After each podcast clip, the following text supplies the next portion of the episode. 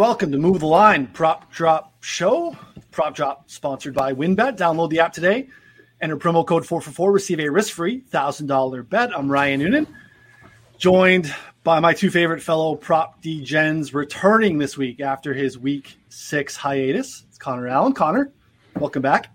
Thanks, man. It felt wrong last week not being on the show. There was there were some serious moments. I was I was in a wedding last week. You know, I was one of the the groomsmen where I considered like trying to delay some things, like work some things around so I could do this show. Um, I, I, realized that that would be you know ultimate shitty move, and I couldn't pull it off. But uh, you know, I had to smell the roses, make some life decisions, and, you know pull it off. I figured one week of props, you guys could hold it down, and it seems like you guys did. So um, I'm, I'm happy to be back. Yeah, I strongly advised against that. someone who recently got married a couple years ago. You know, I guess I'm still fresh, and you'll know too, Connor. You're getting married in, in a matter of months at this point you're not going to want one of your guys that's like part of everything uh, somewhere else mentally or even you know even physically uh, as you would probably have to do to, to record the show so you did the right thing you're a good friend uh, PropStarz and i held it down also joining us always in the space is alex what's going on buddy What's up, Ryan? What's up, Connor? We definitely held it down. I had a ton of fun last week. I definitely missed Connor though. We were wondering what you were doing. I mean, we knew you were at the wedding, but we were wondering if you were like, you know, live streaming, like, you know, at the at the uh, ceremony or at the reception or um, the rehearsal dinner. Don't worry, I was, I was still grinding props, you know, at the at the rehearsal, you know, everything. I think we even gave out a prop in your honor, if I'm not mistaken, as well. Isn't that right, Ryan? We did. I actually read one of your props from your article. Um, I think I, I think I read Mike Williams. Did it? Oh no, no. Well, so I think what happened was the other ones were either dead, or it was the only one that was playable still in the moment. Gotcha. So I think I read through them, but um, the Mike Williams one, who has been very, you know, hit or yeah. miss. It, it was a good week, and that was not that was my, my worst play. It ended up being, but it's all right. Yeah, it's all good. Uh, we just uh, hopefully, if you're joining us, jumping in on Twitter, we just fire that out to you guys. Uh, jump in the chat the last half of the show after we go round the horn is going to be us handling your questions. Um, so we absolutely love that. Um, also, wherever you're listening or watching, you can subscribe so you don't miss a show. We have two shows a week, both in podcast form, also available on our YouTube page. Those links are below, no matter where you are for show notes. Um, this is Prop Drop, but also on Wednesdays, Connor and I bring on people from around the industry, top analysts in the space, talk game by game, more of a um, you know sides and totals betting perspective. Um, so again, fill up the chat. Uh, we're going to get started. Connor, kick us off. Uh, what's your first bet of week seven, my brother? All right, first bet is uh, Davis Mills under 228 and a half passing yards. I know that Davis Mills has been playing well the last few weeks, um, but if you kind of look at the level of competition um, right now, New England's pass defense, which started off the year hot against poor competition, just 16th in pass defense DVOA, and the Colts 29th in pass DVOA. Now they draw the Cardinals uh, pass defense, which is second in DVOA, seventh in pressure rate, eighth in adjusted sack rate. Um, I am very, very certain that Davis Mills is not good, uh, and so. I'm very comfortable playing this number at anything below, anything above 200. We talked about this on our Move the Line Wednesday show. Um, you know, this is we saw Davis Mills struggle multiple games to start the season against teams like the Bills, and and you know the other game that he played, like he barely threw for 100 yards, you know, and like was struggling so bad against good defenses. Now he plays against another good defense. So for me, I think he ends up with less than 200 yards. I'm considering points betting the under. Uh, we talked. I know we had a question about that. Uh, I just don't see the upside here at all, and I think that this is a great spot uh, to get down on betting against Davis Mills. Yeah, you've been railing on Davis Mills unders. Uh, this will probably be your last shot. It looks like Tyrod is slated to return possibly next week. So yeah, I, I can I can get behind that for sure.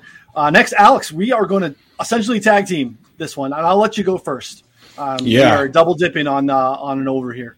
Yeah, Ryan and I both love Dallas Goedert. I've got his receptions. Ryan's into the yards, but yeah, I'm playing over three and a half receptions. This one is a bit juicy. I think I last saw it at minus 150, but yeah, as we know, uh, there's a lot of things to like. For instance, no more Zach Ertz in this Eagles offense. This leaves Goedert as the primary pass catching tight end. Um, while Goedert was on the COVID list, Ertz was playing 88% of the team's snaps. He was running routes on 73.6 of Hurts's dropbacks.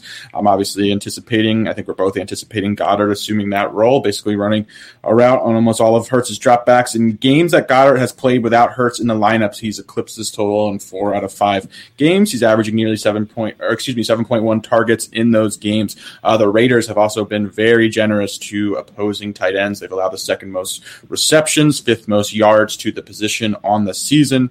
Um, both Denzel Perryman, Nick Kwiatkoski both really struggle in coverage. Um, yeah, Hurts loves to target his tight ends. I think Goedert's in line for a really solid day versus a pretty soft middle of a Oakland defense.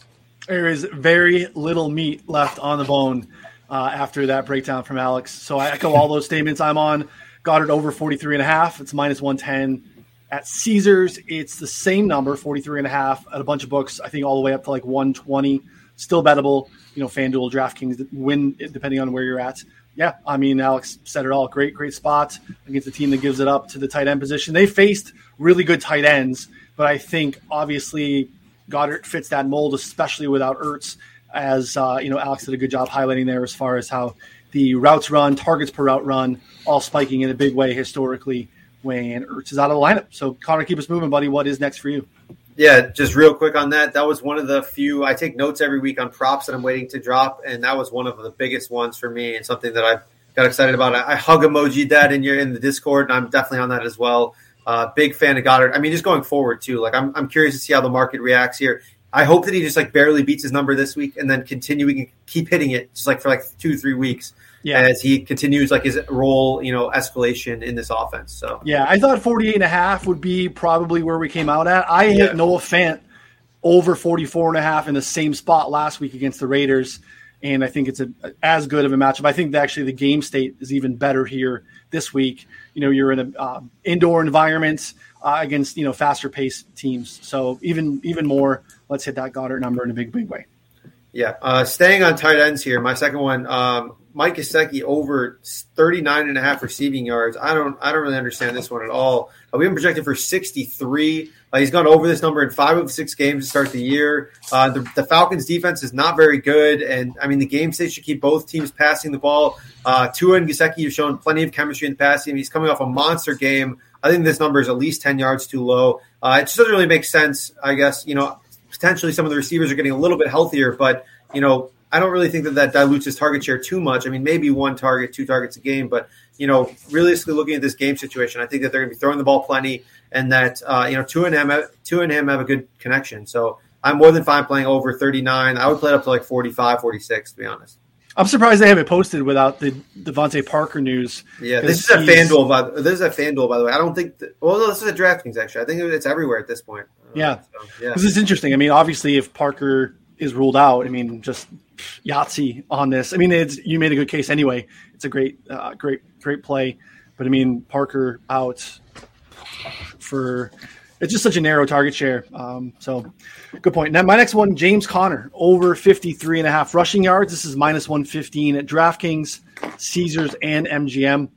I think this is ideal game situation for James Conner. Cardinals have shown that they are going to run when they are up. They actually are a little bit higher than average, both with a three point lead or anything more than a seven point lead. They actually are running the ball about four to five percent higher than league average, which is interesting. Um, they've shown a real clear pattern on how they're going to use the backs. Edmonds is not on the injury report, but he's been dinged up a little bit. He's really kind of slid into a really clear long down and distance role his rushing share is like nosedive over the last couple of weeks. Maybe that's because of the injury, but I mean, Conner is the grinded out clock killer when the Cardinals are up. We saw it last week.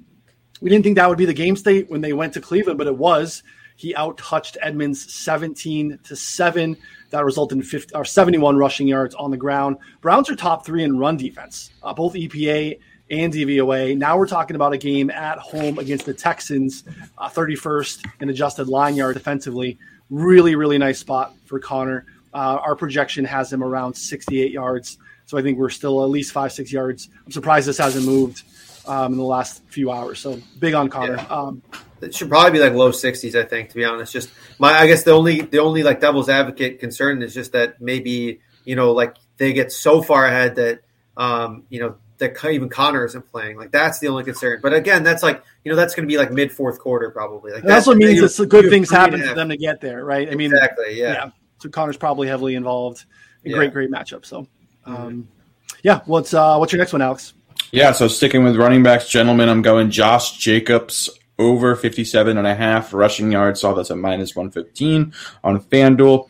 Yeah, Josh Jacobs is finally healthy in this, excuse me, Las Vegas offense. He's handled 45 rush, excuse me, 44 rushing attempts over the last three games. Uh, it was really encouraging to see that Peyton Barber was a healthy scratch last week. I was really curious how um, the backfield touches would shake out after uh, Gruden obviously is no longer coaching. Um, yeah, it's a great sign. The Raiders are comfortable with Jacobs as their lead back. They're going to continue to lean on him. Uh, the Eagles' rush defense has been downright terrible. Five running backs in the last four weeks have gone over this total. They've all had a minimum of 10 plus carries. Brandon Graham is on injured reserve. He is their best run defender, arguably the best defensive player on the Eagles past five or six years, probably. Um, they are really missing his presence. He plays well the run as well as any 4 3 defensive end in football. I also like the game script potential the Raiders being home favorites versus just a really struggling Eagles defense, giving up the fifth most yards to opposing running backs.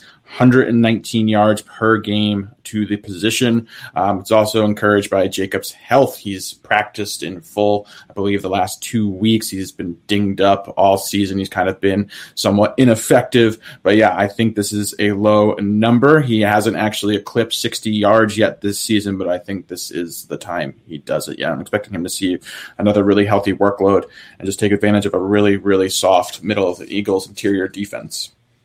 Yeah, you made a good case there. I looked at this one early because I, I liked it too. I, again, I liked the game state as we talked about earlier, and was surprised that he hasn't hit it yet. Um, could be fluky. I mean, last week they had a nice, nice uh, lead too against Denver, but um, um, there's no denying the talent there. Uh, just a matter of opportunity. If you still again have Barber or something like that out, clear path could be a, a really good spot for him to to hit it. Uh, yeah. We uh, we also have him projected for 77 yards, so yeah. I think good good bit over that that total as well. Yeah, I think that's what caught my attention and why I jumped right to it, and I was mm-hmm. surprised to see like Alex highlighted that he hadn't hit it yet, but he, I think he that doesn't mean he's not going to hit it this week. Yeah, no, I totally agree. I had him projected in the mid 70s as well. And I think he's actually finished between like 53 and 55 yards. And yeah. I, I, want to say like four of the games. So it's obviously like right at the door. It's just a question of, you know, uh, this is just ideal matchup for him. I just think yeah, I think he had some spot. Fluky Kenyan Drake stuff last week too, where he, you know, he had a couple big runs. He broke a long touchdown run. You know, that they grind that out. You're going to see probably four to five more Jacobs carries on that drive. And you know, boom, he's over, and, and we're not even talking about this. So, uh, Connor, third bet. My third bet is uh, Ryan Tannehill over 249 and a half passing yards. Uh, I mean, he started off the season a little bit slow, the blowout loss to the Cardinals, but as we discussed, they're actually good, good defense. Um, you know, since then, uh, you know, he's been playing a lot better. Uh, and if you look at this matchup here against the Chiefs, They've allowed the third highest yards per attempt in the league at 8.4, and most opposing passers have more than exceeded expectations this year. Um, week one, 321 and at 321 passing yards from Baker Mayfield, 240 from Lamar Jackson, but only on 26 passing attempts. So his yards per attempt was crazy. Uh, 281 to Herbert, 387 to Jalen Hurts, 315 to Josh Allen, and then uh, last week only 182, but it was against uh, Taylor Heinicke. So I think that you know Tannehill falls more into the range of the guys who are successful uh, than not, and so as long as he's getting any kind of volume here, um, you know I think that he's going to easily breeze past this. Also, Julio Jones looks like he's going to play as of right now. Um, you know, even though he's a little bit hobbled, he said that he's going to be good to go. I mean, Julio does this all the time. You know, he's banged up, he's old, he literally just you know toughs it out and can will maybe have three catches for you know 25 yards or seven for 100. You know, we don't really know what Julio we're going to get, but either way, him being on the field is good news for AJ Brown. Um, but in reality, I expect this game game state too to be really back and forth. You know, this Titans defense is not good at all either. The Chiefs are you know desperate to keep winning. They need to keep turning the pressure up. And so, you know, putting the edge on the Titans there to kind of keep this game back and forth. I like the over in this game, and I like that Ryan Tannehill to throw for 250, maybe even 300 plus yards. Honestly, I'll take some alt overs there as well. Yeah, I was really impressed. Um, I like the play a lot, yeah, but I was really impressed by AJ Brown last week as well. To me, he looked about as healthy as he's looked all season. He was explosive in that second half. He really came alive. Yeah, I also was looking at him as a play um, in this game. I think he's positioned well, and yeah, I think yeah he's going to be a big option for Tannehill. I, I, love the spot, and I think yeah the passing game is going to uh, look a lot better this week. Yep. Excellent call. Uh, good job laying it out there. My next one is uh, Alvin Kamara under 22 and a half carries. This is minus 125 on DraftKings. I believe the prop tool, our prop tool that we have in part of our betting sub at 444, um, 444.com slash plans. Check it out. I think this has it as the biggest value of the week. Um, I know that there's been a propensity to lean on him a little bit more on the ground than we've seen in seasons past. But if you look back over the last 20 games, he's only top 20 carries three times um, he's gone under 22 and a half 90% of the time. It just doesn't happen very often. And we had it again last week or, you know, two weeks ago when they played Washington, they were up big. And I think he got to 16. This is 22 and a half. This is not a good game environment. I think you're going to have a just slow paced slog with Jameis and, uh, you know, Geno. I think you want to bet over on the punts in this game. I don't think it's going to be a spot where we're going to see a ton of offense. This is going to be low 20s, high teens. Uh, Seattle's actually really bad at defending the pass in the running back position. And I know that that's you know a point of contention often in you know whether it's prop betters or the fantasy space. We want to get Kamara those high value touches. They're more valuable in the passing game.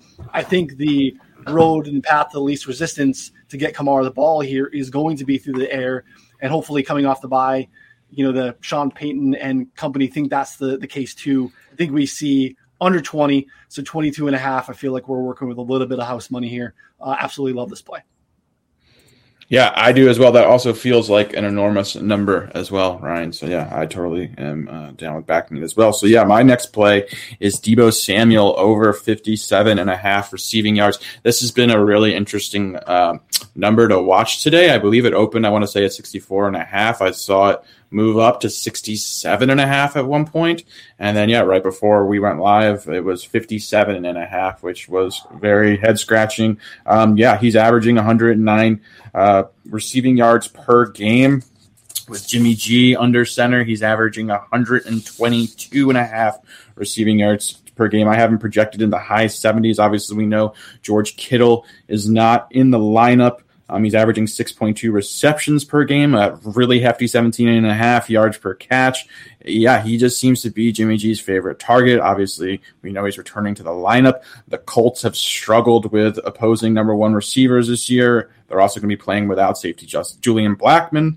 Uh, Tyler Lockett went over 100 yards. Cooper Kupp went for a buck 63. DeVante Parker 77. Marquise Brown 125. Brandin Cooks went for 89 um, yards. Just looking at uh, Deebo's game logs with Jimmy G under center this year. He went nine for 189 on 12 targets, six catches, 93 on eight targets. Week two, week three, five catches, 52, but still had double digit targets, 10, 10 targets. And then week four versus Seattle, eight catches for 156 yards on 13 targets. Yeah, this does not make sense to me why this number is so low. I know Ryan was looking at this as well. Um, yeah, it just seems like a really good spot coupled with, yeah, having uh, Garoppolo back in the lineup seems to really uh, benefit Deebo. Yeah. I'm eating a bad number here, but I don't even care. I love the number that I took earlier in the week. I wanted maybe it was yesterday. I think at um, I think 66, 66 and a half. I took. Um, we haven't projected for 85 and a half. Uh, you, you know, you did a great job breaking it down. The Colts are a massive, massive pass funnel right now. They are first in run DVOA, second in rushing success rate allowed, and you could pick them apart. And again, like you said, without Kittle, I think it's weather concerns here. We're looking at a good amount of rain, possibly some winds. But again, the way that they use Deebo, that makes me less nervous. And he's such a, a YAC machine. They can still get him the ball as an extension of the run game because they're not going to be able to run, and he can still get there even in sloppy conditions. I don't. Uh, it just doesn't worry me with the way that he's used. Connor, do you have anything that you want to add to that? Uh, yeah, the biggest uh, concern is the weather. Our local, you know, weatherman at uh, uh Chris Allen at, four for four um, wrote about this. He said basically that you know the amount of rain could rival the 2019 Mud Bowl, um, and could all, but there also could be nothing. You know, so like it's one of those things that um, I'm very, very much uh, okay with betting. Um, you know, closer to game time, and I already I think betted a little bit with you at the bad number, but yeah, I think it's something that right now I'm personally just like waiting probably to double down on if it's closer to game time and it's cleared because the number we have been projected for 85 receiving yards. So in a, all things considered, you know, without that, like 85 is normal. But you know, with the weather, I could see this game turning sloppy pretty fast. So. Yeah, yeah, and I don't think it's the bad bet still. But yeah, you can probably wait because it's fluctuating. Again, if we have nice conditions, then whew, you're yeah. you're in the in the high 50s and you're you're loving life. Love and life. Uh, Connor, last one, buddy. Yeah, my last prop of the day is something that I actually uh, just played here. So Goff, uh, I took Jared Goff under uh, 267 and a half passing yards. Um, he's gone under this number in four of six games this season. Now draws one of his toughest matchups to date uh, against a strong Rams defense, fourth in passing against DVOA. Um, you know, Hockenson and Swift banged up. Um, so, I mean, I like this one down to about 260. I know that there's a negative game script concern that they're going to be playing from behind probably the entire game, but like the Lions have been playing from behind the entire game, the entire season, uh, and that hasn't seemed to matter really at all. Uh, now they draw one of their tougher matchups. So, and not to mention the Lions, like in when they're in neutral, even like slightly negative game script, they still are fine with running the ball. Plenty, you know, they rely on that run to you know open up play action at least in their minds. Uh, so, you know, I'm fine with taking the under there, 267. I'd probably play it down to about 260. We have 250 projected. I know the margin is a little bit narrow there, but I just think the floor for Goff is really, really low here in a spot that you know, should largely be very dominated by the Rams. Want to see Goff do a little bit of something this week, right? He's going to take an L, but we want to see a little bit of a little bit of things breaking Goff's way. It's going to be a, a long, long couple hours for him. Um, all right, my last one is Justin Fields over 18 and a half rushing yards. I got it at 15 and a half, but I'm still going to give it to you because I think it's playable at 18 and a half. This is minus 114 on FanDuel. I don't have a, a ton here. I mean, no one blitzes more than the Bucs do. That's really nice to see. 39% of the season. Um, it's about 15% higher than your league average team. We saw a season high 14% scramble rate from Justin Fields last week, which is encouraging. Maybe feeling a little bit better, maybe a little bit more confident, understanding that his legs are an asset. Running dead on into the Buccaneers front is not a plus EV way to move the football. So I think we're going to see a lot of dropbacks regardless, whether it's him trying to make passing attempts or not. But again, with that pressure, he I think he's going to be forced out of the pocket and to use his legs to extend plays. Six attempts last week for 43 yards in a slow game script. Uh, you know, I think if we see three to four attempts here, he gets there pretty comfortably. This could be possibly a points bet situation too if you have the stones for that. These are, I think, the ideal spot, and I think Connor agrees with me. We've talked about that before you know, rushing yards for quarterbacks uh, when the threshold is low like that. The just the range of outcomes of distribution, like 43 yards last week. You know, that's a really nice points bet opportunity. I know that that was a question, and maybe we'll circle back to that in a minute. But uh, over 18 and a half for Fields, I like quite a bit.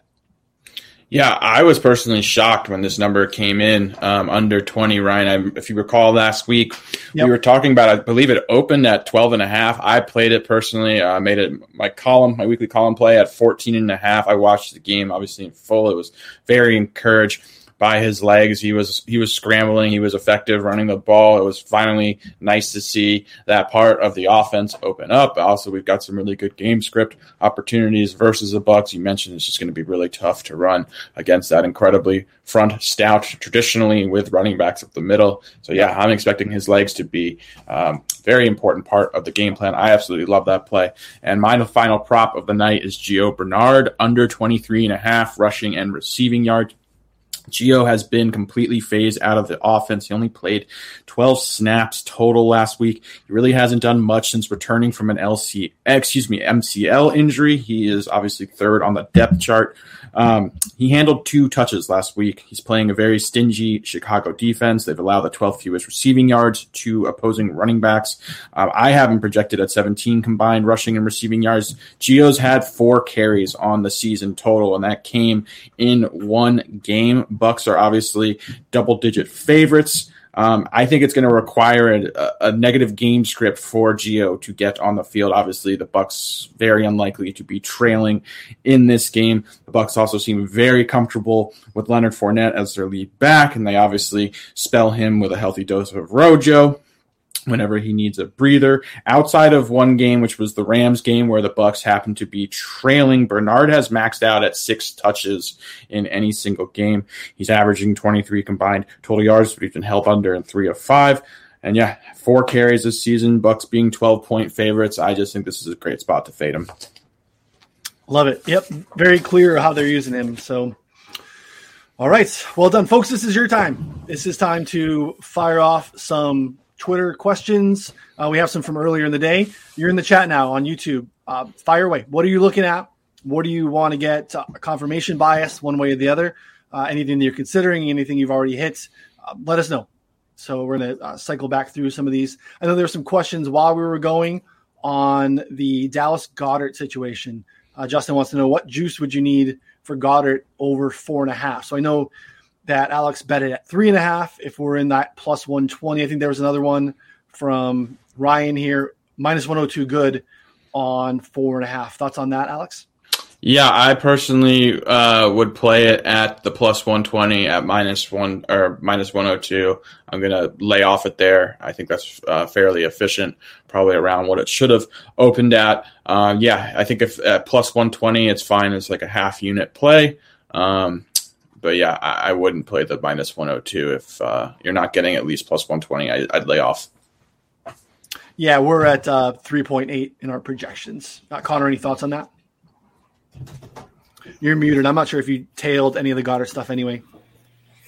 Yeah, I, I did. So I'm, I'm uh, yeah, I, uh, we're, yeah, I think our projections are a little bit too low, but I also, I think that Goedert's just in a great spot potentially. Um, like, I think that depending on what his points bet number comes out at, if you're able to find like mid to high 40s, I think it's worth it because the, the floor is not, uh, you know, it's not super bad. Like, you know, you're looking at, like, he's going to see four to five targets, you know, at the worst case.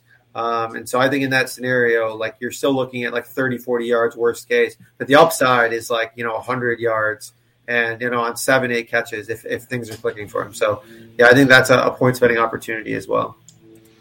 And that's a first question from Twitter from the awful gambler. Uh, can us degenerates have points betting prop of the week?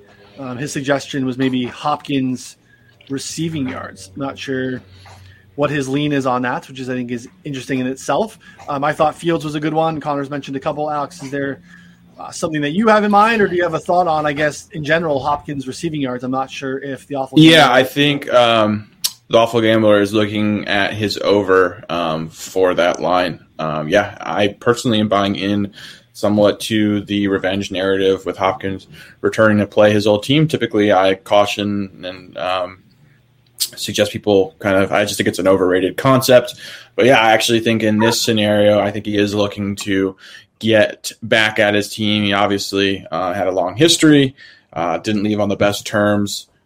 Has been an extremely productive player. Uh, yeah, I could see him being the focal point of the offense. Uh, I could see Kyler Murray just peppering him with a ton of targets. So yeah, I think that's a good candidate. I personally think the Fields rushing um, prop though offers the most value as far as um, uh, the potential for the play and how low the number is. And yeah, it wouldn't surprise me at all to see him finish with 60 to 70 rushing yards um, in that game. So that would be my first choice for a potential opportunity.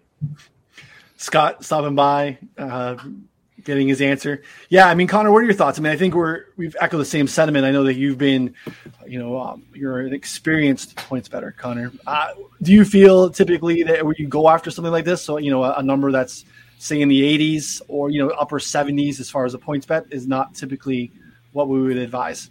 Um, yeah, so that that kind of stuff uh, I've done it before, and I learned a lot of this the hard way. Um, just don't like you know it, the floor is a lot lower than you think, you know, and that like even for like guys like you know DK Metcalf and like you know elite receivers, it's like you know their points betting is like ends up being like you have to get over 80, and it's like sure they could pop off for 180 or 200 yards, they also also finish like 40 or 50 or you know and then you're holding the bag on a 30 to 40x loss and it doesn't really feel too good so i try and you know point out like like what you guys are talking about like justin fields over under 15 rushing yards the thing is uh is that PointsBet is getting smarter and they're not posting those anymore for points betting. They're allowing you to like bet on them in the binary, like you know whatever, yes, no. They're not letting you to like get the every yard you win your wager back, you know, type of thing. Uh, so I would be surprised if they post it. If they do post it, I'm definitely on it.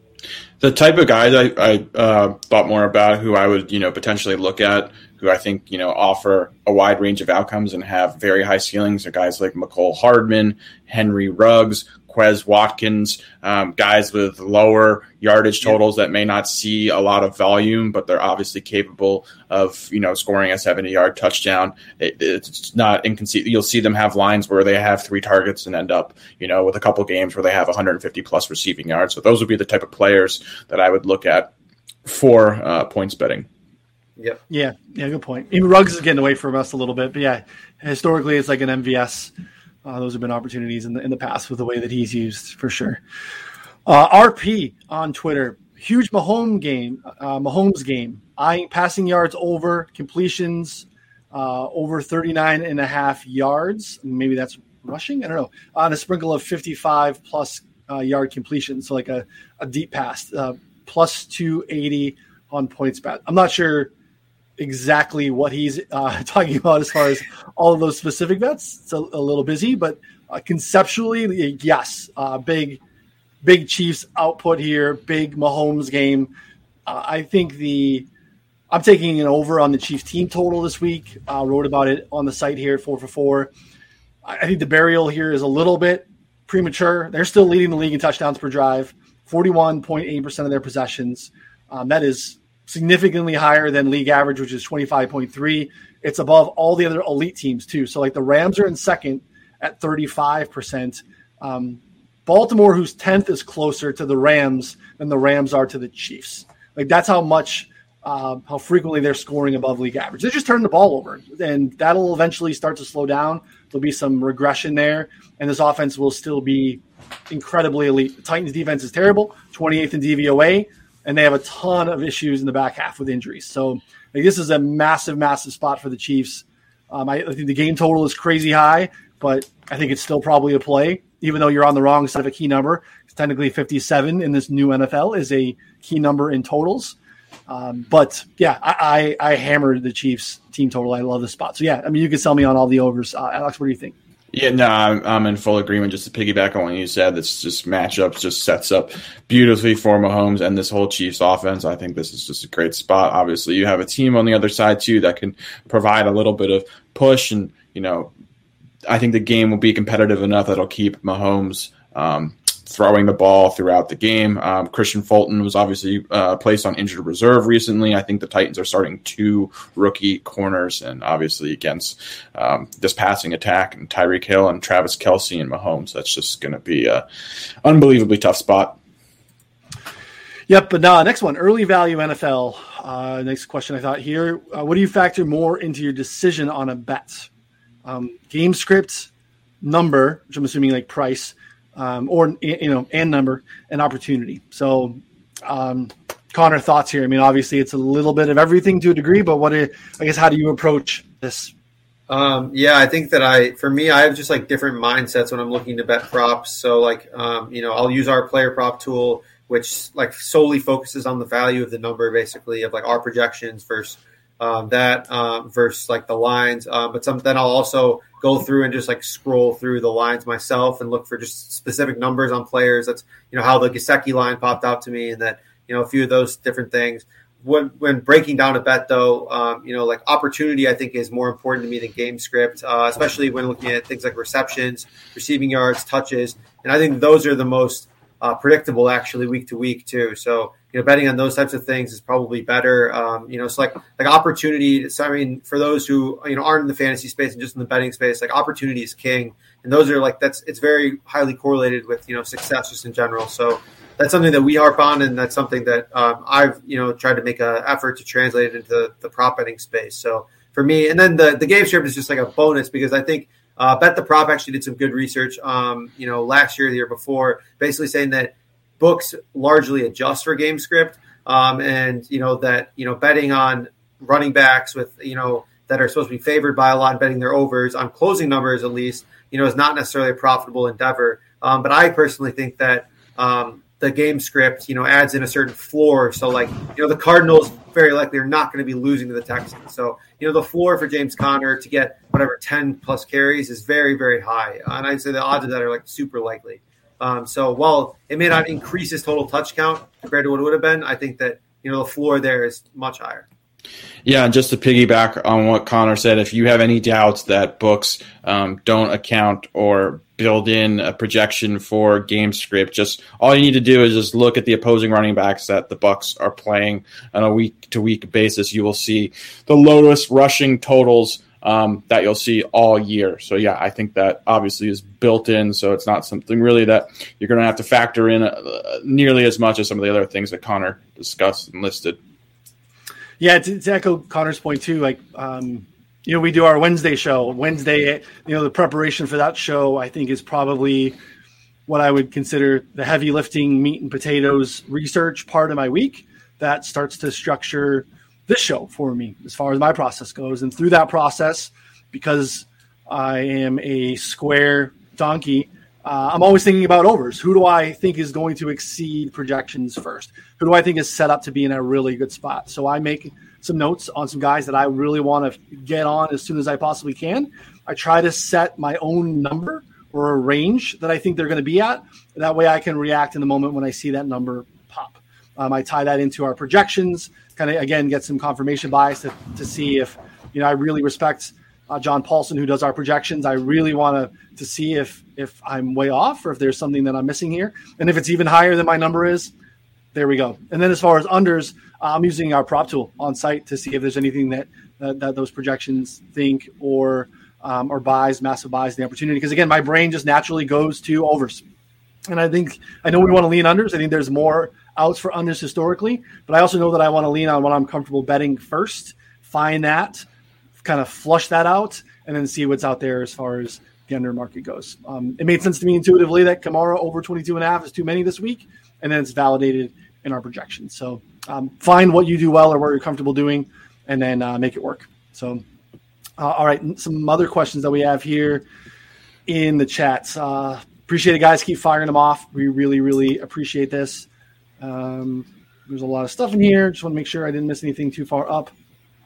Yeah, one one quick note here: uh, overs are way more fun. Yeah, life's too short absolutely. to bet the under. I mean, yeah, absolutely. Just, I mean, way more fun. If you're just going to watch a game, I mean, just take a over that you think is sharp. You know, whatever. Like follow. I mean, if you're looking for pure entertainment, then just take an over. But take an over on a player prop, even more so than a than a game, right? Like, don't don't give yourself a heart attack worrying about a side you know, uh, grab a prop on a guy that you like. So yeah, yeah. way more fun. Way more fun. Uh, Dan, no Pittman or Waddle props. Uh, you know, no, Dan. Currently, no. Um, we love Michael Pittman. Don't force us into defending our Pittman love here. And uh, you know, I don't know that there's anyone in Connor's life that he loves more than Jalen, Jalen Waddle. He is Jalen uh, Waddle, man. He is entrenched in the. Uh, he kind of divorced himself from the Dolphins takes but he's just he's hugging on that wall take so hard, and uh, he's he's getting paid off for it. So yeah, so far so good. Uh, Geno Smith from Jason, um, nine and a half rushing yards seems like a, a, lot more realistic. As last week it was higher, and he didn't even attempt to run. We talked about a few of these last week, Alex. What are your thoughts here? Yeah. Um... Yeah, it was tough watching Geno Smith last week. He, he didn't seem to really use his legs whatsoever. Not even just um, as far as rushing attempts were concerned. He wasn't even uh, escaping pressure with his legs. Um, he seemed pretty content just being pretty statuesque in the pocket. Um, there wasn't a lot to go by that I would personally look for. Um, not saying this obviously can't go over, but just based on the very minimal data we have. Um, from this season, very small sample. I, am just uh, hard pressed to make a strong case either way. Connor, any thoughts? Uh, I mean, our projections have him at like 13. Uh, but yeah, I mean, not something that I'm super stoked about. I, I, think that, like, just in general, too, like betting on bad players uh, to do like random things, I think is just a tough like ask for me. Um, so, you know, I'm a big fan of betting on bad quarterbacks to be bad. Uh, and, you know, it sounds very simplistic, but, um, you know, I think that the floor on these guys is just super low. Um, so, unless like I personally don't have too good of a read into Geno or what the hell he's going to do, you know, every Sunday, and so I think that for me, like pretty much all of his props is either just an under or you know stay away. Yeah, I can uh, get behind that for sure. All right, what do we got here? Uh, Kyler Murray under 266 passing yards, um, and then Tua here. Any uh, opinions that jump out to you there, Connor? I know that you love Tua. Yeah, I actually almost played the Tua over. Um, I think it's just, I mean, it's another great matchup. They're passing plenty. Um, you know, despite uh, him, he's just very, very inconsistent right now. Um, you know, he had some like probably the worst interception of the season and maybe the last few years, uh, where he threw to no one uh, against the Jaguars, and I mean that was just pathetic. Um, but you know, he also makes great plays from time to time. He threw for over 300 passing yards. You know, he's um, you know, largely very accurate. Um, so I think that there's there's plenty of potential for them, and you know, I think the number is still a little bit too low. You know, we have him, I think projected for like 260 plus. Uh, you know, if they get into a shootout, I think that he could easily throw for 300 again, and that's you know, so I think the the ceiling is pretty high there, and I would probably lean, lean over on 251. Yeah, I, I really like. Sorry, Red. No, I'm sorry. 262 is our projection for Tua. Uh, 284, obviously the 285, Alex for for Kyler. Yeah, I really like Tua this week personally. Um, I gave out his completions actually uh, to my Slack earlier in the day. Uh, yeah, I was really encouraged last week. The, the Dolphins are on pace to be potentially uh, the worst rushing team or one of the worst rushing teams um, in NFL history, even just from a straight attempt standpoint. They are just not running the ball whatsoever. Uh, Tua has this perception just based on last year, which I don't feel like is uh, accurate presently, that he's a low volume passer and that, yeah, because of these kind of weird, wonky game scripts last year where the defense and special teams was scoring at an abnormal rate and Tua's um, they were also running the ball a lot more effectively, the Dolphins last season. So, yeah, now we're seeing a lot more volume out of Tua. I think that's going to continue to be a trend. I think he's a very accurate passer when it comes to the short and intermediate routes. Uh, the, the matchup is obviously positive too, and you're just getting really good value, in my opinion, on his completions, on his attempts, just based on the historical um, splits. So, yeah, I really like uh, supporting or backing Tua this week. Uh, all right, uh, Jack. What show do you think this is, man? Come on, man. Uh, if he's still uh, tuned in, I mean, we gotta. I mean, I'm just busting balls. Yeah. Um, you want to answer? You want to answer? This is what? quite the question. Should I trade Dallas Goedert and McLaurin for Kelce? Uh, I already have Diggs and Deebo. I'll have to start DeVante Parker this week, but after Diggs and Deebo already passed their bye weeks. Um, Connor, thoughts here? Um, I don't even know who's trading. He's trading his Goedert and McLaurin for Kelce. Um, I don't know. I mean, do whatever, of it. Do whatever makes you happy, dude. yeah, with these types of questions, it's like hard to uh, yeah. hard to answer without knowing the scoring settings, without seeing your roster, without kind of knowing you know yeah. um, what your record is. If you're in a position where you're fighting for your playoff life, where you have to win out, or you know you have a comfortable lead or you're playing for a buy. So there's just so many factors that make it very difficult to answer a lot of questions uh, pertaining to fantasy trades and I, stuff without I, seeing I see here though 12 man full point ppr yeah i am a big fan of, of trading away two of your own players for one player. Um, to get but, an elite upgrade of course. Yeah exactly. Uh, especially like you said that he already has um, you know the good like he already has other players in that position. So he's fine. He should probably make the trade. Um, but for me, like you know, just in your league, like unless you're playing for nosebleed stakes, just do what is going to make you have the most fun and most enjoyable. Especially if the trade is close. Like, you know, if you love Kelce, just trade for him. I mean, like, I'm not going to shame you. But I agree I with Con- Connor. Yeah, the chat is great. I advocate always for being on the receiving end. If you're play, trading two players for one, and obviously the one the reason you're trading two for one is to get a significant upgrade. So yeah, I think that's a plus EV. The chat betting on whether he'll make the trade is great. Oh, it's so good. Laying odds on it too. Thank you guys. Uh, you, you guys are the, the real MVPs here. That's uh, that's awesome. Um, Rhamondre, any thoughts on Rhamondre Stevenson's role in New England? His receiving line is at 11 and a half. The Rhamondre stuff is interesting. So uh, he ran a higher uh, rate of routes last week than uh, Brandon Bolden did, which is kind of what Brandon Bolden, you know, Bolden is kind of taken taken over in that pass catcher role. The interesting part is Brandon Bolden played um, 71% of the long down and distance snaps, and Rhamondre did not play any of those. So Rhamondre was targeted and used in the passing game, and not necessarily in the prototypical third down you know pass catching role. I guess that would that you would say.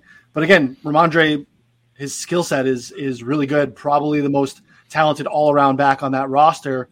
I think that there's been a lot of encouraging coach speak coming out of New England about how they want to continue to incorporate uh, him into the game plan. So I think he probably continues to wedge into that Brandon Bolden role. Um, so you can sell me on 11 and a half. I don't know that it's a play for me currently, but uh, Alex, you seem to uh, agree a little bit.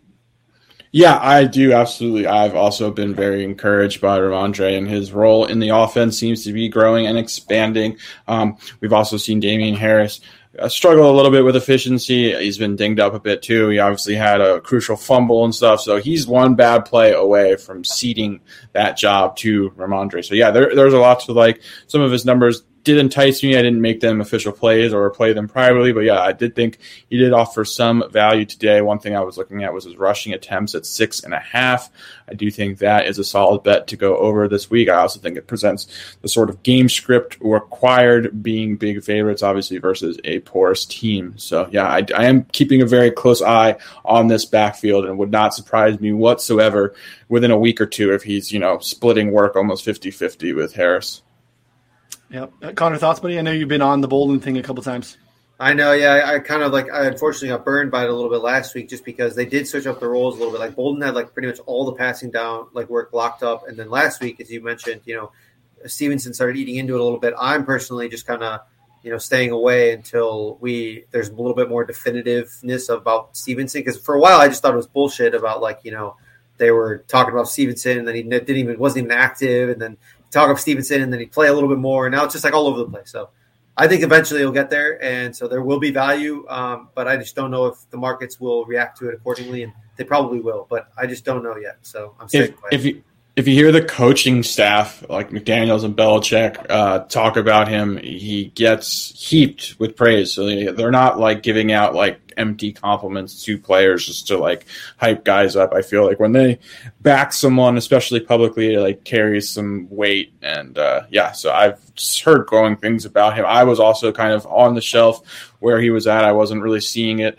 until yeah, I just saw him uh, just uh, roll, expand more and more. I do think he's positioned really well and something to definitely pay close attention to. Next one here from Jonathan. Uh, Tua, 24 and a half completions. Uh, we lean under projection wise at 23.3. But again, that's not necessarily a bettable projection for me. Uh, this, this line jump out to either of you, uh, Connor. You first. Yeah, I, I, think Alex bet the over. We talked about the, the two overs. I'm in on the over. I like. I think that uh, Tua is always an over. Um, but you know, just I think in this spot specifically for the reasons that Alex laid out earlier, um, I'm into it. Yeah, I bet it at 22 and a half. That's a number I had uh, for my slack. I wouldn't personally bet it at 24 and a half. I definitely lean over on it personally, but yeah, I don't think it's a play at 24 and a half. Um, if you can still find it at 23 and a half for plus money, um, I'd look at that. But yeah, at 24 and a half, I'd personally advise staying off of it. But I, I do really like the over and I anticipate him, um, yeah, having quite a few completions. This one jumped out to me. Um, question here from Jason Mixon, 58 and a half. We have a really hefty projection on Mixon this week. Um, it kind of surprised me a little bit because this was popping in our uh, in our model this week in our betting tool. Um, our Mixon rushing yard number 83.4, uh, which is rich um, in a projected negative game script uh, against Baltimore, who has been, um, you know, pretty good against the run. I think. Let me uh, validate that with uh, some stuff yeah. here. Uh, decent, not great. I'm ninth in success rate. They've given up some big plays, but you know, fifth in adjusted line yards. Uh, Alex, what are your thoughts on uh, on Mixon? This number really interests me too. I, was really curious to get both of your thoughts on it. Um, it also opened 58 and a half, and then on I think it was on DraftKings it was 66 and a half. So there was mm. a big range between um, DraftKings and FanDuel at one point. I'm not sure if um, they caught up to each other, but yeah, this is a really interesting number. The, the one area the Ravens have played well defensively, their the front seven is still um, very stout. Uh, I don't think they've allowed a running back to eclipse 60 yards yet this season. Um, so yeah, Mixon has been one of the like last true workhorse backs. He's on a short list of not very many guys who you know just plays a massive role uh, for the team's running back position. I, I do think the volume will be there, the game script. I expect the game to be competitive. So yeah, I've been kind of seesawing back and forth. I don't want to spoil my column, but I do like Mixon's receptions yards a lot this week. But check my column out if you want a more take on that. Nice. I like the teaser. Look at this guy, professional. you know, and watching you become a man in front of my own eyes. Love it.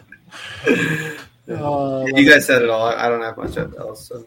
Good stuff. Uh, Matt wants to know DK Metcalf over 58 and a half receiving yards. It just looks so funky because we're so used to seeing DK 85. 85 and a half, right? so, yeah, um, obviously, different scenario with Geno Smith in a matchup against a uh, you know Saints defense that's been. I don't know. I think they're a little fraudulent, but they've been pretty darn good so far. If you look at some of the metrics, uh, Connor, any thoughts on on DK? Um, I'm not betting on anything tied to Geno Smith. And uh, DK is a you know MF an animal and just you know an absolute men among boys. But you know he just I, I can't do that right now. I so. agree, Alex. You too.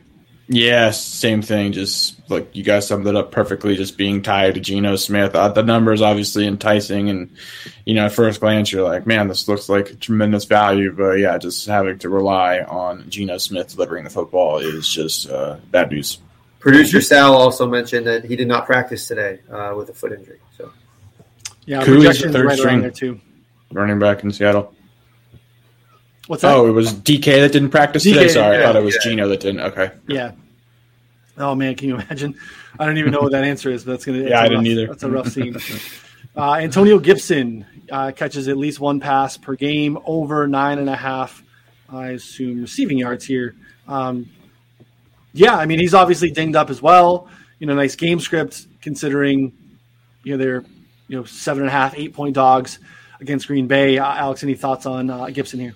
Yeah, I, I, can get behind this. Obviously, it's low enough of a number where it just requires one catch. Um, we all know the fact that he is a converted wide receiver. We haven't necessarily seen um, it translate the way that I think a lot of people who are Gibson backers or truthers, including myself, expected. We, he's kind of you know been more of a um, traditional running back, running between the tackles. You know, I anticipated him being kind of closer to like uh, Marshall Faulk as far as. Uh, uh, his pass catching ability or his dual threat ability is concerned. So yeah, we haven't really seen them um, kind of unleash him in the passing game in the way that we want to. But yeah, we've seen glimpses of it. He's obviously more than capable. Um, it is a little bit scary versus Green Bay the way they grind clock and just keep the opposing offenses off the field. But yeah, I'm expecting Green Bay to basically move the ball at will versus this Washington football defense potentially positioning Washington to have to uh, deploy him or abandon the run and use him more as a receiver. So yeah, I like it. Uh, Hunter Henry, any thoughts on Henry plus three catches, parlayed with scoring a touchdown at plus two ninety? Uh, you lose me on the touchdown a little bit, um, and by a little bit I mean don't do this.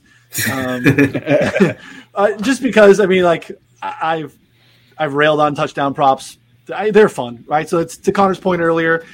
If you're going to bet an over, you're going to bet bet it over. Uh, if you want to bet bet a touchdown prop, but like just don't. You've never lived if you've ever never parlayed first touchdown props. That's true. You know, it is an exciting. It is an exciting experience. Yeah, you hit one hit. leg and you just feel like you could be a millionaire in like yep. 20 minutes. You know what I mean? And it never happens. But you know what? It's it's a little bit of you know if you need a little adrenaline boost, if the unders aren't you know you know calling your name anymore, just just go for it. But yes, it's a I mean, thrilling experience. Generally, I would say plus 290 is not nearly enough. I wouldn't even bet on Hunter Henry at plus 290 to score a touchdown outright, let alone three plus catches. Totally. Um, so, you know, yeah, I mean, I would probably need closer to like five to one for that. Um, but I don't know. I mean, I think that Hunter Henry's role is, uh, you know, is interesting though. But yeah, I think that there's different ways to play it. Um, if you like them both, Edward bet them separately.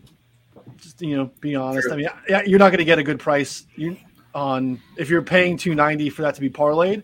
I don't. I can't imagine what the touchdown number is for Henry. You know, plus 185 or something ridiculous like that. That it, it shouldn't, Side shouldn't be that.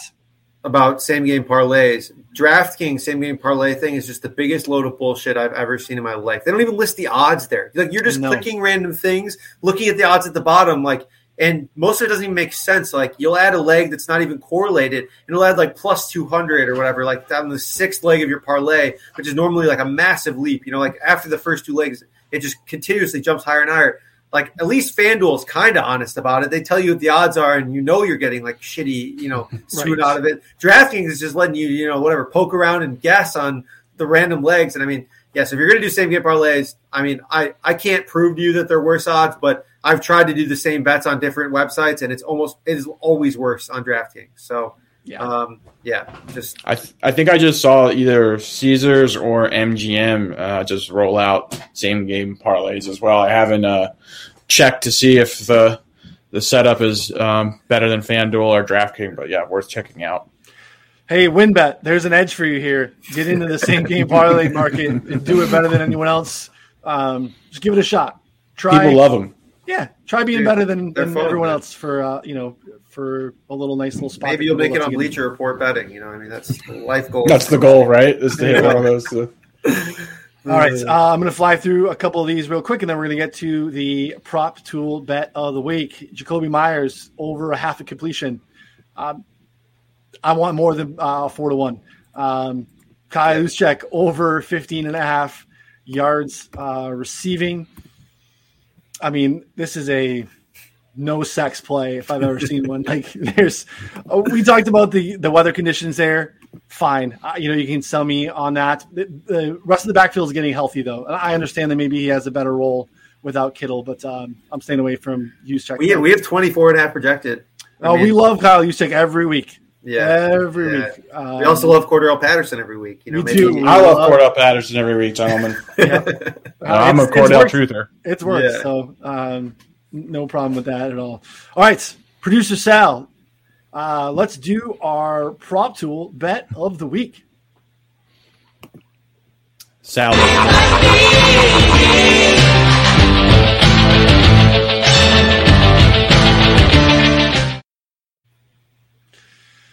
All right, what do we got here, Sal? Uh, we have Jalen Hurts. Uh, Connor's already moist. Uh, rushing yards over 42 and a half, minus 115. 58.1 is our projection.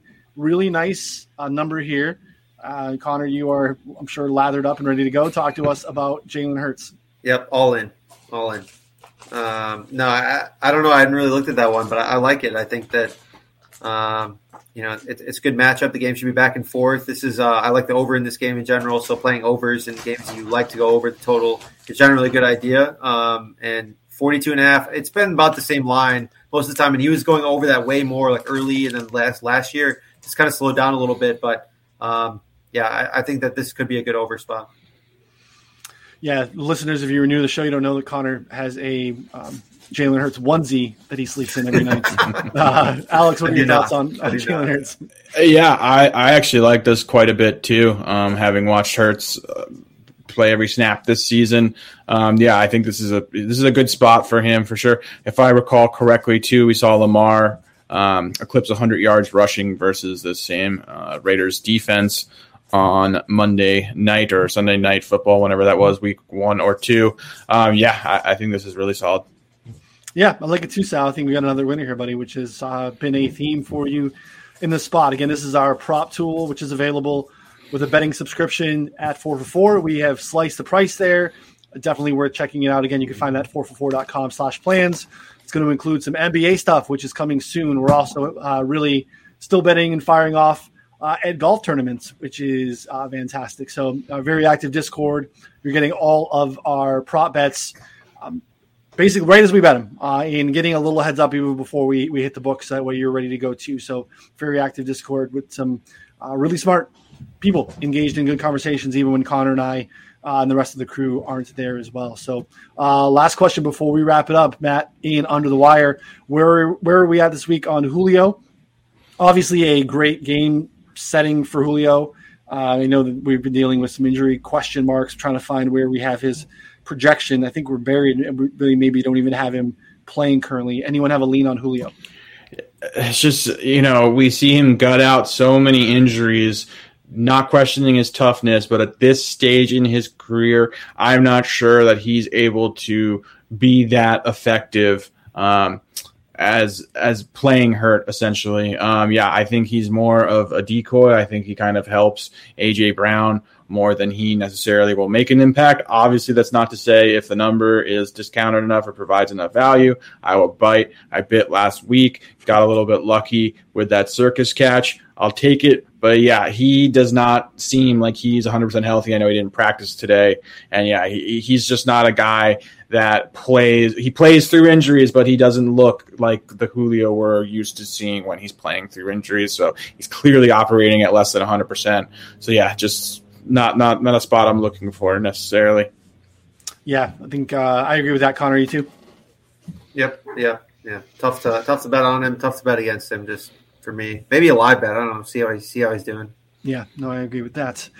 Uh, you guys are awesome. Thanks for hanging out and uh, keeping us company here. Again, don't forget to subscribe, rate, and review. We really, really appreciate that. It helps other people find us. Uh, that way, we can continue to help as many people as possible. Um, we'll be back on Wednesday, uh, Connor and I, and then we'll be back in the same spot next week. So for Alex and Connor, I'm Ryan. Thanks for hanging out.